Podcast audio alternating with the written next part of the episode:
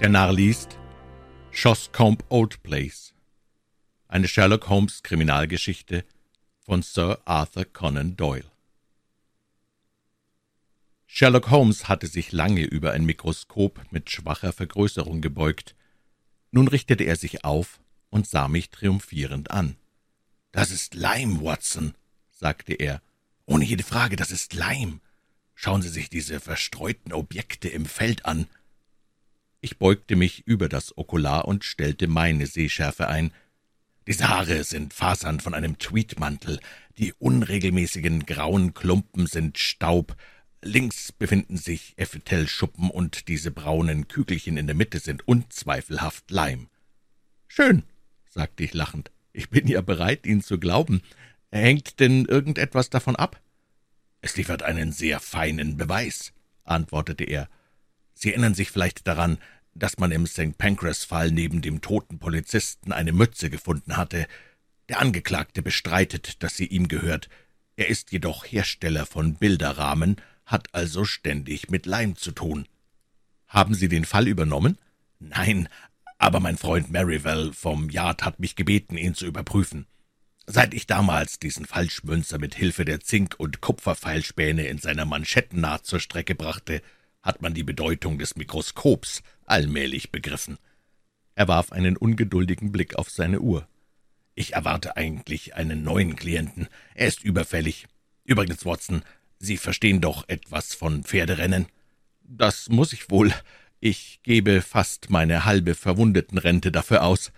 Dann ernenne ich Sie zu meinem praktischen Turf-Ratgeber. Wie steht es mit Sir Robert Norberton? Sagt Ihnen der Name etwas? Ja, allerdings. Er lebt in Shoscombe Old Place. Ich kenne die Gegend gut. Ich habe dort früher meine Sommerferien verbracht. Norberton wäre fast einmal in Ihre Interessensphäre geraten.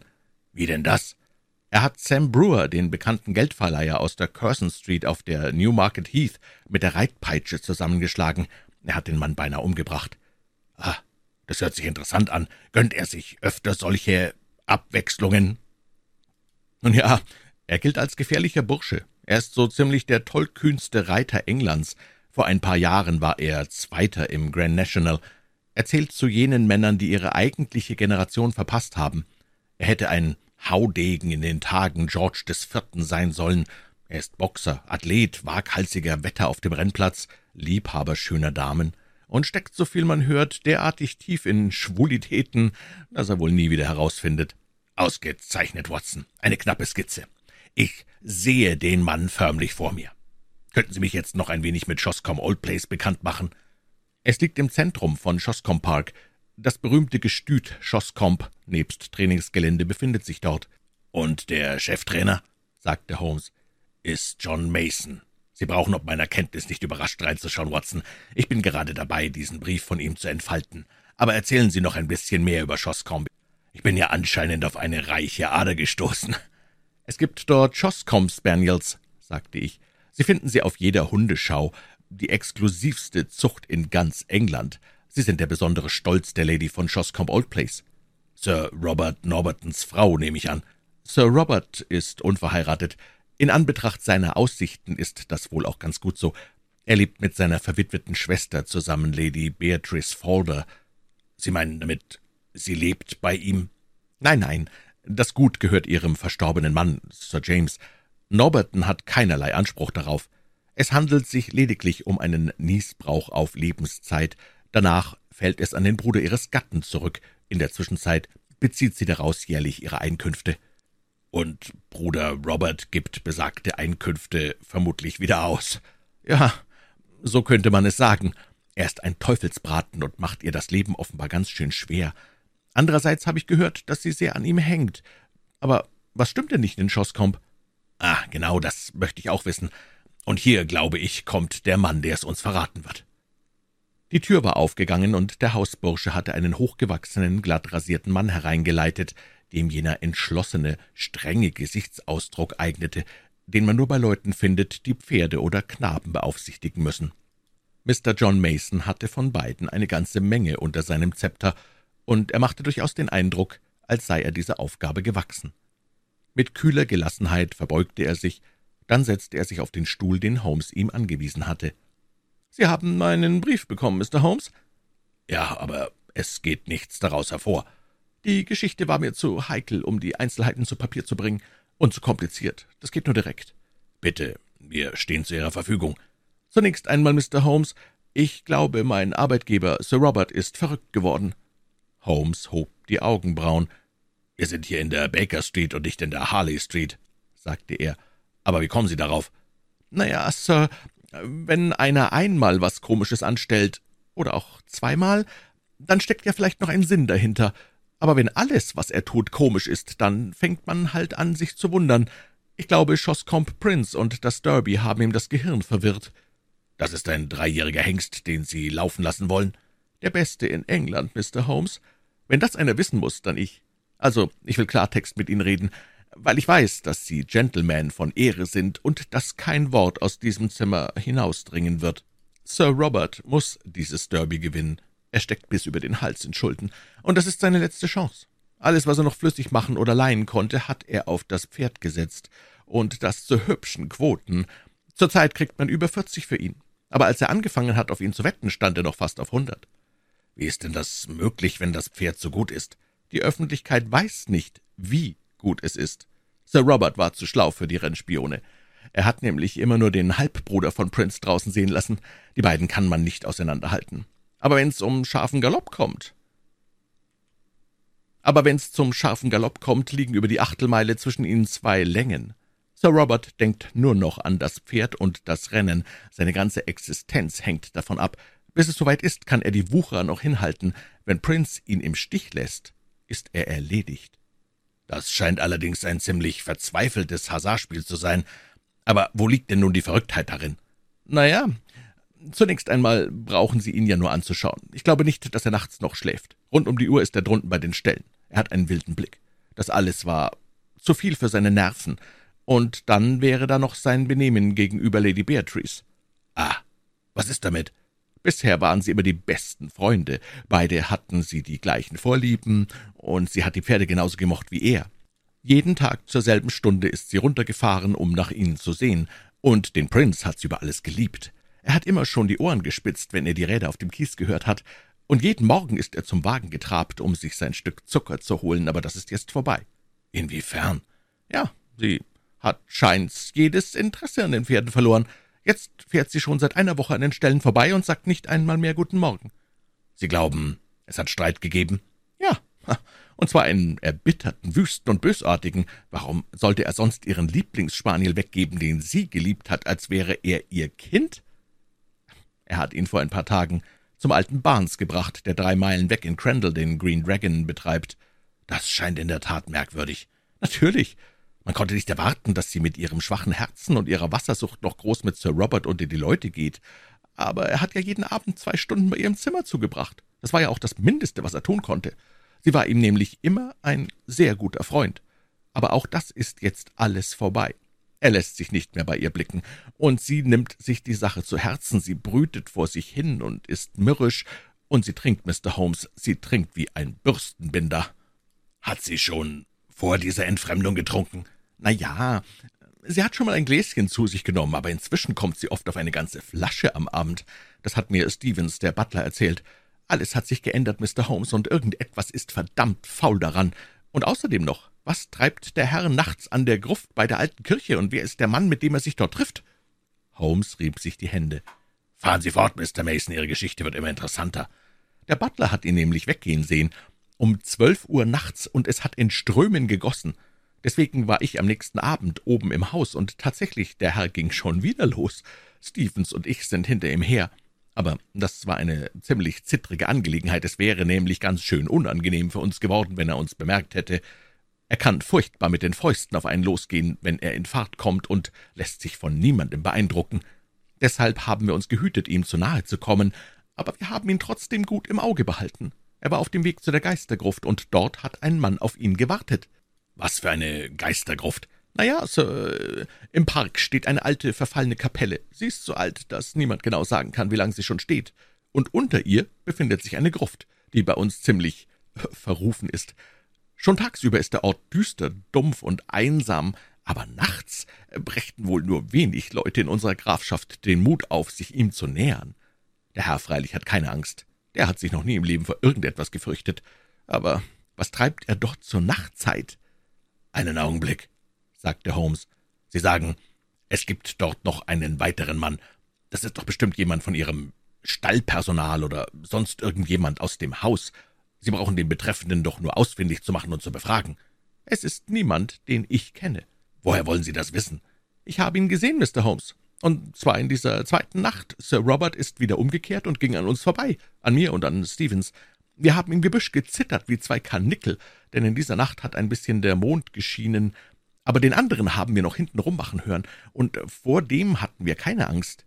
Als Sir Robert fort war, sind wir also raus und haben so getan, als ob wir gerade im Mondschein spazieren gingen, und dabei sind wir so zufällig und unschuldig wie möglich direkt auf ihn zugeschritten. »Hallo, Kamerad, wer sind Sie denn?« sag ich. Ich schätze, er hat uns nicht kommen hören, er hat sich nämlich umgedreht, mit einem Gesicht, als hätte er den Teufel aus der Hölle fahren sehen. Dann hat er einen gellenden Schrei losgelassen, und fort ist er geflitzt, so schnell ihm das in der Dunkelheit möglich war. Der konnte vielleicht rennen, also das muss man ihm lassen. Im Nu war er außer Sicht und Hörweite, und wer oder was er war, haben wir nicht feststellen können. Aber Sie haben ihn im Mondlicht deutlich gesehen. Ja, auf sein gelbes Gesicht könnte ich einen Eid ablegen, ein ziemlich schäbiger Kerl, wenn Sie mich fragen, was kann er nur mit Sir Robert gemein haben? Holmes saß eine Zeit lang gedankenverloren da. »Wer leistet Lady Beatrice Falder Gesellschaft?« fragte er schließlich. »Ihre Zofe, Carrie Evans. Sie ist schon fünf Jahre bei ihr.« »Und ist ihr zweifellos ergeben?« Mr. Mason rutschte unbehaglich hin und her. »Ergeben ist sie schon«, antwortete er endlich. »Ich möchte nur nicht sagen, wem.« »Aha«, sagte Holmes. »Ich kann hier nicht aus der Schule plaudern.« »Ich verstehe vollkommen, Mr. Mason. Die Situation ist ohnehin schon klar genug. Dr. Watsons Beschreibung von Sir Robert darf ich entnehmen, dass keine Frau vor ihm sicher ist. Meinen Sie nicht, dass hierin die Ursache für den Streit zwischen Bruder und Schwester liegen könnte? Na ja, der Skandal ist schon lange ziemlich offenkundig, aber vielleicht hat sie früher nichts davon bemerkt. Nehmen wir einmal an, dass sie ganz plötzlich dahinter gekommen ist, Daraufhin will sie die Frau loswerden, ihr Bruder lässt dies nicht zu. Die Kranke mit ihrem schwachen Herzen und ihrem Unvermögen, sich noch groß zu bewegen, kann ihren Willen nicht durchsetzen. Sie bleibt weiterhin an die verhasste Zofe gebunden. Die Lady weigert sich zu sprechen, schmollt und fängt an zu trinken. Sir Robert nimmt ihr in seinem Ärger ihren Lieblingsspaniel weg. Könnte dies nicht alles zusammenhängen? Na ja, bis zu einem gewissen Grad. Genau, bis zu einem gewissen Grade. Was hätte nämlich all dies mit den nächtlichen Visiten bei der alten Gruft zu tun? Die lassen sich unserem Entwurf wohl nicht einfügen. Nein, Sir, da gibt's noch etwas, was sich nicht einfügt. Warum will Sir Robert eine Leiche ausgraben? Holmes richtete sich jählings auf. Wir haben es erst gestern festgestellt, nachdem ich Ihnen schon geschrieben hatte. Gestern ist Sir Robert nach London gefahren, deswegen sind Stevens und ich in die Gruft runtergegangen. Es war dort alles in Ordnung, Sir, außer dass in einer Ecke ein paar Teile von einer menschlichen Leiche lagen. »Sie haben doch sicher die Polizei informiert.« Unser Besucher lächelte grimmig. »Tja, Sir, ich glaube, das wird die kaum interessieren. Es war nämlich nur der Schädel und ein paar Knochen von einer Mumie. Das Ding kann gut und gern tausend Jahre alt sein, aber früher hat das noch nicht dort gelegen, das kann ich beschwören, und Stevens auch. Die Teile sind in eine Ecke geräumt und mit einem Brett zugedeckt worden, und diese Ecke war früher immer leer. Was haben Sie damit gemacht? Na ja, wir haben es einfach dort liegen lassen. Das war vernünftig. Sie sagen, Sir Robert war gestern fort. Ist er inzwischen wieder da? Wir erwarten ihn heute zurück. Und wann hat Sir Robert den Hund seiner Schwester weggegeben? Genau heute vor einer Woche. Das Tier hat draußen vor dem alten Brunnenhaus gejault, und Sir Robert hatte an dem Morgen wieder mal seinen Koller. Er hat ihn gepackt, und ich dachte schon, jetzt bringt er ihn um aber dann hat er ihn Sandy Bain, dem Jockey, gegeben und ihm gesagt, er soll den Hund zum alten Barnes im Green Dragon bringen. Er will ihn nicht mehr sehen. Holmes saß eine Zeit lang schweigend da und dachte nach. Er hatte sich die älteste und stinkigste seiner Pfeifen angezündet. »Mir ist noch nicht ganz klar, was ich in dieser Angelegenheit für Sie tun soll, Mr. Mason«, sagte er schließlich. »Könnten Sie nicht etwas konkreter werden?« »Vielleicht macht das hier die Sache etwas konkreter, Mr. Holmes«, sagte unser Besucher. Er entnahm seiner Tasche ein Stück Papier, faltete es sorgfältig auseinander und enthüllte ein verkohltes Stück Knochen. Holmes untersuchte es interessiert. »Wo haben Sie das her?« Im Keller unter dem Zimmer von Lady Beatrice gibt es einen Zentralheizungsofen. Er war eine Zeit lang nicht in Betrieb, aber Sir Robert hat sich über die Kälte beschwert und hat ihn wieder anmachen lassen. Harvey besorgt das, einer meiner Jungs. Und heute Morgen nun kam er mit diesem Ding hier zu mir. Er hat es aus der Asche rausragen sehen. Die Sache hat ihm gar nicht gefallen. »Mir gefällt sie auch nicht«, sagte Holmes. »Was halten Sie davon, Watson?« Es war schwarz und verkohlt, doch hinsichtlich seiner anatomischen Zuordnung gab es keinerlei Zweifel. Es handelt sich um den Gelenkhöcker eines menschlichen Oberschenkels, sagte ich. »Ganz recht.« Holmes war inzwischen sehr ernst geworden. »Wann kümmert sich dieser Junge jeweils um den Ofen?« »Er heizt jeden Abend ein, danach überlässt er ihn sich selbst.« »Demnach könnte nachts über jeder an ihn heran?« »Ja, Sir.« »Kommt man von außen an den Heizungskeller?« »Es gibt eine Außentür. Die andere führt über eine Treppe hinauf zu dem Korridor, wo das Zimmer von Lady Beatrice liegt.« »Das sind tiefe Wasser, Mr. Mason, tief und ziemlich schmutzig. Sie sagen, Sir Robert war gestern Nacht nicht im Hause?« »Nein, Sir.« »Damit steht fest, wer immer die Knochen verbrannt hat. Er war es nicht.« »Das stimmt, Sir.« »Wie heißt noch dieser Gasthof, den Sie erwähnt haben?« »Der Green Dragon.« »Gibt es in dieser Gegend von Berkshire gute Fischgründe?« Die Miene des rechtschaffenen Trainers verriet sehr deutlich, dass er überzeugt war, dass nun noch ein weiterer Verrückter in sein vielgeplagtes Leben getreten sei. »Ja, Sir, soviel ich weiß, gibt's im Mühlenbach Forellen und im See beim Gutshaus Hechte.« »Das lässt sich hören. Watson und ich sind nämlich berühmte Angler, nicht wahr, Watson? Sie erreichen uns fortan im Green Dragon. Vermutlich werden wir bereits heute Abend eintreffen. Ich brauche wohl nicht zu erwähnen, dass Sie uns dort bitte nicht besuchen wollen, Mr. Mason, aber Sie können uns eine Nachricht zukommen lassen, und falls ich sie brauche, weiß ich sie mit Sicherheit zu finden. Sobald wir ein wenig tiefer in die Sache eingedrungen sind, sollen Sie meine wohlerwogene Ansicht dazu erfahren.« So geschah es, dass Holmes und ich an einem strahlenden Maiabend alleine in einem Erster-Klasse-Abteil saßen, unterwegs zu der kleinen Bedarfshaltestelle von Schoscombe. Das Gepäcknetz über uns barg ein gewaltiges Durcheinander von Ruten, Rollen und Körben. Als wir unseren Bestimmungsort erreicht hatten, brachte uns eine kurze Fahrt zu einem altmodischen Gasthof, wo ein dem Angelsport zugetaner Wirt, Josiah Barnes, an unserem Plan die Fische in der Umgebung auszurotten, begierig Anteil nahm. »Wie sieht's denn mit dem See beim Gutshaus aus? Besteht die Chance, dort einen Hecht zu fangen?« fragte Holmes. Das Gesicht des Wirtes bewölkte sich. »Es wird wohl nicht angehen, Sir. Haben Sie ja die Chance, selber im Wasser zu liegen, bevor einer anbeißt.« »Wieso das denn?« »Wegen Sir Robert, Sir.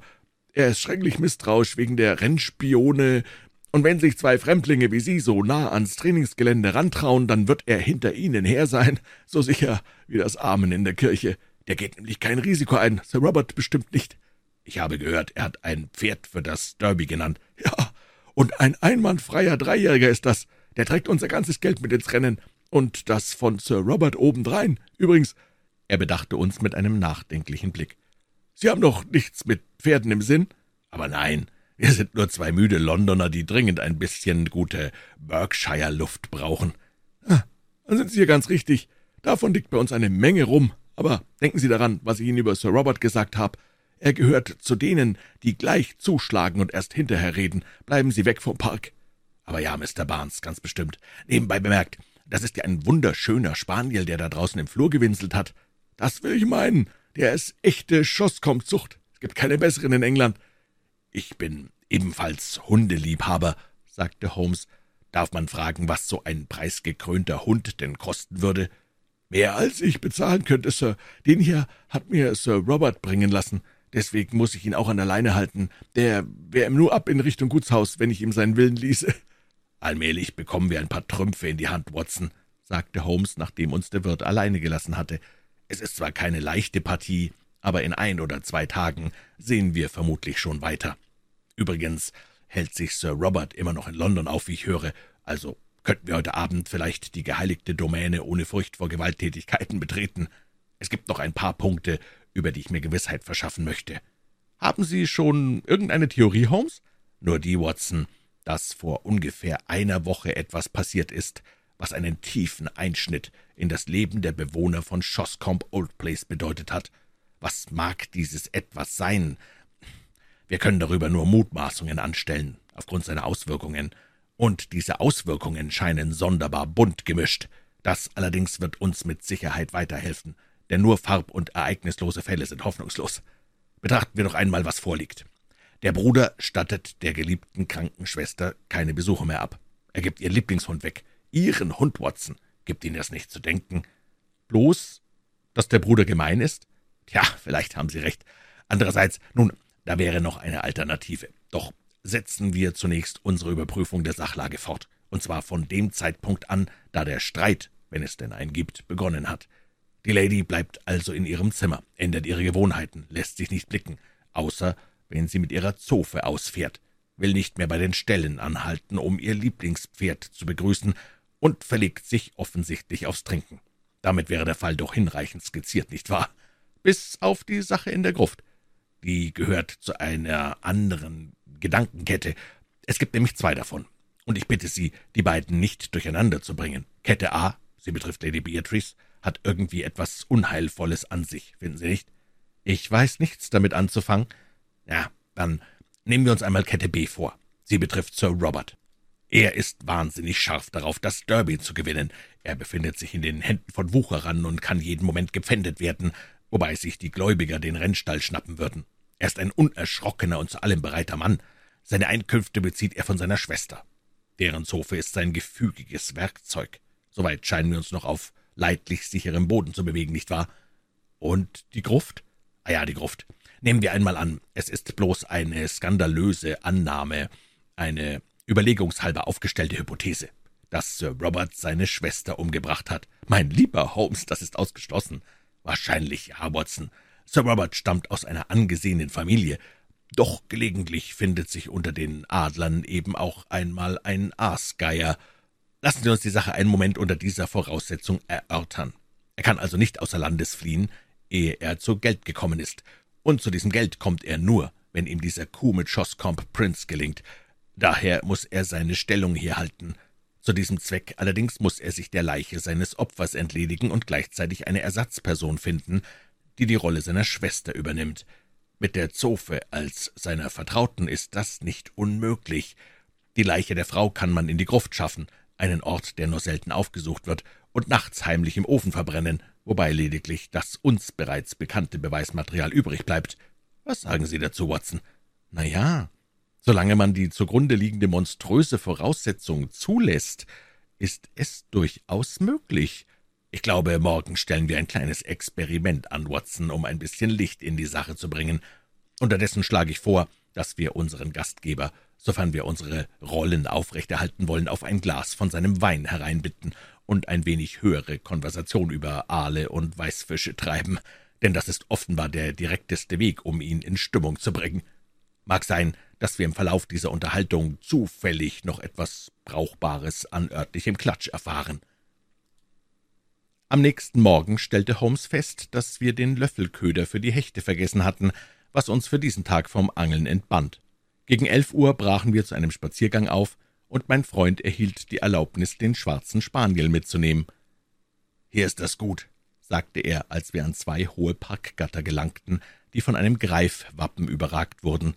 Wie mir Mr. Barnes mitteilte, macht die Lady um die Mittagszeit eine Ausfahrt, und während die Gatter geöffnet werden, muss der Wagen seine Geschwindigkeit drosseln.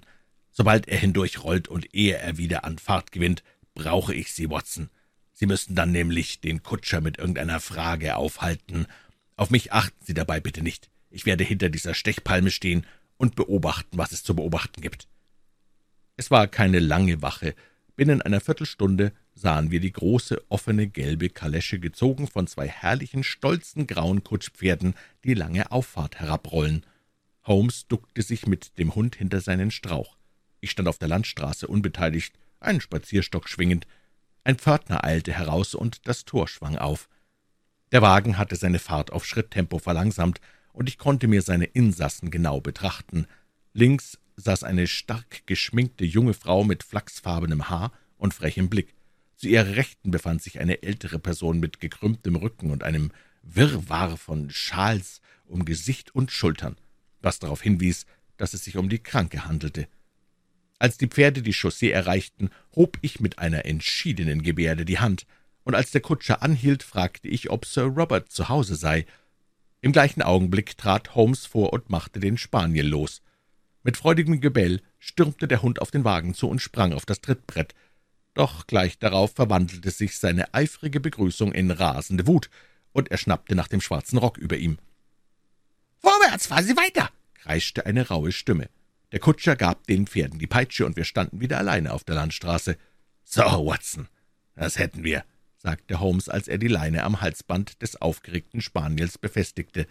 Er dachte, es sei seine Herrin und stellte fest, dass es ein Fremder war. Hunde machen keine Fehler. Aber das war doch die Stimme eines Mannes, rief ich. Ganz recht. Wir haben unserem Blatt soeben einen weiteren Trumpf hinzugefügt, Watson. Gleichwohl müssen wir noch vorsichtig spielen. Mein Gefährte schien für diesen Tag keine weiteren Pläne mehr zu haben, und so machten wir doch noch von unserem Angelgerät im Mühlenbach Gebrauch, mit dem Ergebnis, dass es zum Abendessen ein Forellengericht gab. Erst nach dieser Mahlzeit zeigte Holmes sich wieder unternehmungslustig. Abermals befanden wir uns, wie schon am Vormittag, auf der Straße, die zum Parkgatter führte. Dort erwartete uns bereits eine hochgewachsene, dunkle Gestalt, die sich als unser Londoner Bekannter entpuppte, Mr. John Mason, der Trainer. »Guten Abend, Gentlemen«, sagte er. »Ich habe Ihre Nachricht bekommen, Mr. Holmes. Sir Robert ist noch nicht zurück, aber soviel ich weiß, wird er heute Abend erwartet. Wie weit liegt diese Gruft vom Haus entfernt? fragte Holmes. Hm, eine gute Viertelmeile? Ich glaube, dann brauchen wir uns überhaupt nicht um ihn zu kümmern. Das kann ich mir nicht erlauben, Mr. Holmes. Sobald er ankommt, wird er mich nämlich gleich sehen und wissen wollen, was es Neues von Shoscombe Prince gibt. Ich verstehe. In diesem Fall müssen wir ohne Sie weiterarbeiten, Mr. Mason. Vielleicht führen Sie uns noch zu der Gruft, danach können Sie uns allein lassen. Es war stockfinster und kein Mond schien. Mason geleitete uns über die Wiesen, bis sich ein dunkler Klotz vor uns erhob, eine alte Kapelle. Wir traten durch den zerfallenen Eingang, und unser Führer bahnte sich über Haufen losen Mauerwerks stolpernd einen Weg zu der Ecke des Gebäudes, wo eine steile Treppe hinunter zu der Gruft führte. Dann riss er ein Streichholz an und beleuchtete die melancholische Stätte. Sie war schauerlich und übelriechend. Das alte, zerbrochene Gemäuer bestand aus roh behauenen Steinen, und auf einer Seite stapelten sich Särge, teils aus Blei, teils aus Stein. Sie reichten bis zum Kreuzgewölbe hinauf, das sich in den Schatten über unseren Häuptern verlor. Holmes hatte inzwischen seine Laterne entzündet. Sie fraß einen schmalen Tunnel hellen, gelben Lichtes in das traurige Dunkel. Ihre Strahlen wurden von den Sargdeckeln reflektiert.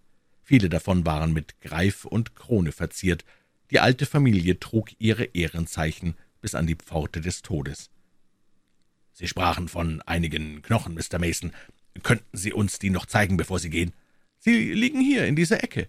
Der Trainer schritt hinüber und blieb, als unser Licht auf die Stelle fiel, in sprachlosem Erstaunen stehen. Sie sind fort, sagte er. Das habe ich mir gedacht, sagte Holmes kichernd. Ich nehme an, Ihre Asche befindet sich eben jetzt in jenem Ofen, der bereits einen Teil vernichtet hat. Aber warum in aller Welt sollte jemand die Knochen von einem Menschen verbrennen wollen, der schon seit tausend Jahren tot ist?« fragte John Mason. »Um das herauszufinden, sind wir hier«, sagte Holmes. »Die Untersuchung kann allerdings eine Weile dauern, und wir wollen Sie nicht aufhalten. Ich denke, wir werden noch vor morgen früh zu unserer Lösung kommen.« Als John Mason uns alleine gelassen hatte, machte sich Holmes an die Arbeit und unterzog die Gräber einer äußerst gründlichen Untersuchung. Ein sehr altes, offenbar angelsächsisches Grabmal in der Mitte bildete den Ausgangspunkt, dann ging es über eine lange Reihe normannischer Hugos und Odos weiter, bis wir zu den Gräbern von Sir William und Sir Dennis Falder aus dem 18. Jahrhundert gelangten. Erst nach über einer Stunde stieß Holmes auf einen Bleisarg, der hochkant vor dem Eingang zur Gruft stand. Ich vernahm seinen leisen Ausruf der Genugtuung und entnahm seinen hastigen, doch entschlossenen Bewegungen, dass er sein Ziel erreicht hatte. Eifrig untersuchte er mit der Lupe die Kanten des schweren Deckels. Dann zog er ein kurzes Brecheisen aus der Tasche, das er in einen Spalt trieb, schließlich hebelte er die gesamte Frontseite zurück, die lediglich an zwei Scharnieren befestigt zu sein schien. Knirschend, dann berstend gab der Deckel nach. Doch kaum war er weggerutscht und hatte das Innere des Sargs teilweise enthüllt, als wir durch ein unvorhergesehenes Ereignis unterbrochen wurden. Irgendjemand ging oben durch die Kapelle. Es war der feste, rasche Schritt eines Menschen, der mit einer bestimmten Absicht gekommen und dem der Boden, auf dem er ging, wohl vertraut war. Ein Licht flutete die Treppe hinab, und einen Augenblick später umrahmte der gotische Torbogen den Mann, der es trug. Er war eine furchteinflößende Erscheinung von riesigem Wuchs und wildem Gebaren. Eine große Stalllaterne, die er vor sich hielt, beleuchtete ein energisches Gesicht mit mächtigem Schnauzbart und zornigen Augen, die in jeden Winkel der Gruft spähten und sich schließlich mit mörderischem Blick auf meinen Gefährten und mich hefteten. »Wer zum Teufel sind Sie?« donnerte er. »Was machen Sie auf meinem Grund und Boden?« Als Holmes keine Antwort gab, trat er ein paar Schritte vor und erhob einen schweren Stock, den er bei sich führte. »Können Sie nicht hören?« rief er. »Wer sind Sie? Was machen Sie hier?« Sein Knüttel zuckte hin und her. Doch anstatt zurückzuweichen, ging Holmes auf den Mann zu. »Auch ich habe Fragen an Sie, Sir Robert«, sagte er in seinem strengsten Ton. »Wer ist das, und was hat er hier zu suchen?« Er drehte sich um und riss den Sargdeckel hinter sich weg. Im Laternenschein sah ich eine Leiche, die von Kopf bis Fuß in ein Laken gewickelt war. An einem Ende lugten grausige, hexenartige Züge hervor, die fast nur noch aus Nase und Kinn bestanden, trübe, glasige Augen starrten aus dem entfärbten und verrunzelten Gesicht. Der Baronet war mit einem Schrei zurückgetaumelt und stützte sich auf einen steinernen Sarkophag. »Woher haben Sie davon gewusst?« rief er, und dann wieder in seinem herausfordernden Ton verfallend, »Was geht Sie das überhaupt an?« »Mein Name ist Sherlock Holmes«, sagte mein Gefährte. »Möglicherweise ist er Ihnen bekannt. Jedenfalls gibt es etwas, was mich so viel angeht wie jeden anderen guten Bürger, die Aufrechterhaltung der Gesetze.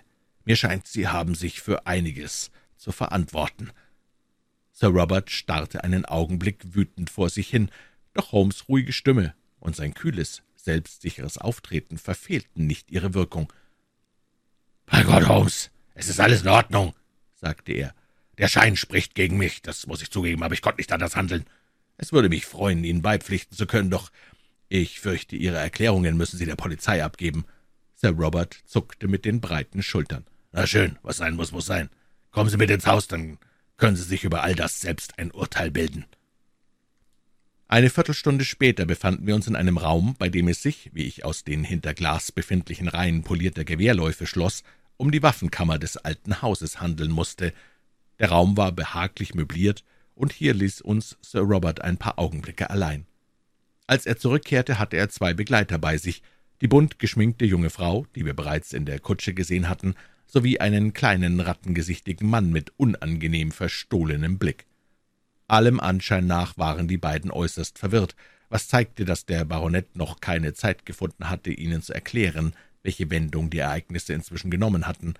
»Das hier«, sagte Sir Robert mit einer Handbewegung, »sind Mr. und Mrs. Norlett. Mrs. Norlett ist unter ihrem Mädchennamen Evans seit einigen Jahren die vertraute Zofe meiner Schwester. Ich habe die beiden mitgebracht, weil ich es für das Beste halte, Ihnen die Situation wahrheitsgetreu zu erklären, und diese zwei sind die einzigen Menschen auf Erden, die meine Aussage bestätigen können.« »Muss das denn sein, Sir Robert? Haben Sie bedacht, was Sie da tun?« rief die Frau. »Was mich betrifft, ich lehne jede Verantwortung vollkommen ab«, sagte der Ehemann. Sir Robert bedachte ihn mit einem verächtlichen Blick. »Ich übernehme die Verantwortung ganz allein«, sagte er. »Als dann, Mr. Holmes, hören Sie sich eine offene Darlegung des Sachverhalts an. Offenbar haben Sie sich schon ziemlich eingehend mit meinen Angelegenheiten befasst, sonst hätte ich Sie wohl nicht gefunden, wo ich Sie gefunden habe. Daher werden Sie höchstwahrscheinlich auch schon wissen, dass ich für das Derby einen Außenseiter genannt habe und dass alles von meinem Erfolg abhängt. Wenn ich gewinne, ist alles in Butter, wenn ich verliere, also daran wage ich gar nicht zu denken. Die Situation ist mir bekannt, sagte Holmes. Außerdem bin ich in jeder Hinsicht von meiner Schwester Lady Beatrice abhängig, aber wie allgemein bekannt erlischt der Niesbrauch des Gutes mit ihrem Tode, und ich, ich befinde mich bis über den Hals in den Händen von Wucherern. Ich bin mir seit jeher darüber klar, dass meine Gläubiger wie ein Geierschwarm über mein Gut herfallen würden, wenn meine Schwester sterben sollte. Alles würden sie an sich reißen, meine Stelle, meine Pferde, alles. Tja, Mr. Holmes, genau vor einer Woche ist meine Schwester gestorben. Und Sie haben es niemandem erzählt. Was hätte ich denn tun sollen? Ich stand doch vor dem völligen Ruin. Konnte ich die Sache drei Wochen hinausschieben, würde alles gut gehen. Der Mann Ihrer Zofe, dieser Herr hier, ist äh, Schauspieler. Wir, das heißt, ich kam auf die Idee, dass er für diese kurze Zeitspanne die Rolle meiner Schwester übernehmen könnte. Es ging ja nur darum, sich täglich in der Kutsche zu zeigen, denn außer der Zofe durfte niemand ihr Zimmer betreten. Das Ganze ließ sich leicht bewerkstelligen.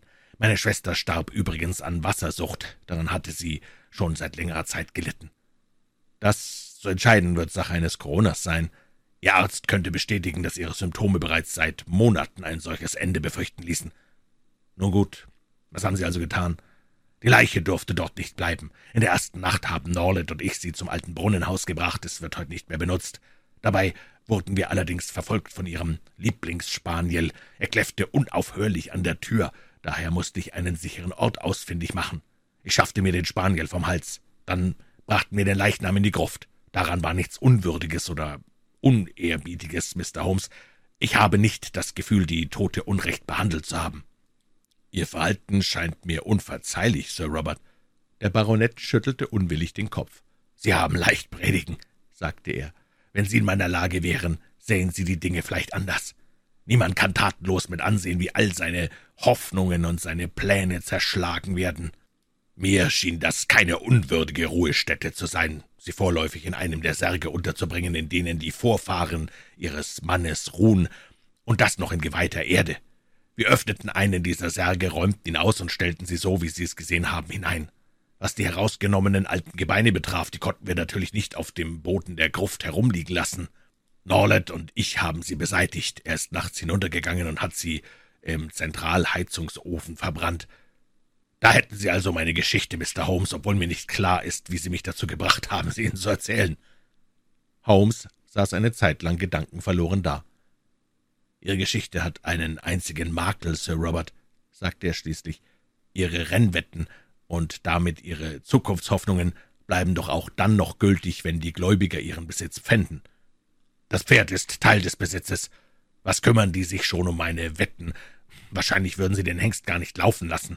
Mein Hauptgläubiger ist unglücklicherweise mein erbittertster Feind, Sam Brewer, ein erbärmlicher Lump, den ich einmal auf dem Newmarket Heath mit der Reitpeitsche verprügeln musste. Glauben Sie etwa, der würde versuchen, mich zu retten? Ja, Sir Robert, sagte Holmes, indem er sich erhob. Diese Angelegenheit musste natürlich der Polizei überantwortet werden. Es war meine Pflicht, die Tatsachen ans Licht zu bringen, und dabei muss ich es belassen. Was die moralische Seite oder die Schicklichkeit Ihres Verhaltens angeht, so kommt es mir nicht zu, darüber eine Meinung zu äußern. Es ist schon fast Mitternacht, Watson, und ich glaube, wir machen uns wieder auf den Weg zu unserer bescheidenen Herberge. Heute ist allgemein bekannt, dass diese ungewöhnliche Episode einen glücklicheren Ausgang nahm, als Sir Roberts Aktionen es verdient hätten. Schlosscombe Prince gewann das Derby, der risikofreudige Eigentümer strich 80.000 Pfund aus den Wetten ein, und die Gläubiger hielten still, bis das Rennen vorüber war. Danach wurden sie voll ausbezahlt, und für Sir Robert blieb genügend übrig, um sich wieder eine angemessene Existenz aufzubauen. Sowohl Polizei als auch Corona gelangten zu einer nachsichtigen Beurteilung der Tat, und abgesehen von einem milden Verweis für die verspätete Meldung des Hinscheidens der Lady, ging der glückliche Besitzer unversehrt aus dieser seltsamen Begebenheit hervor. Und nachdem er die Schatten hinter sich gelassen hat, verspricht seine Laufbahn in einem ehrenvollen Lebensabend zu enden.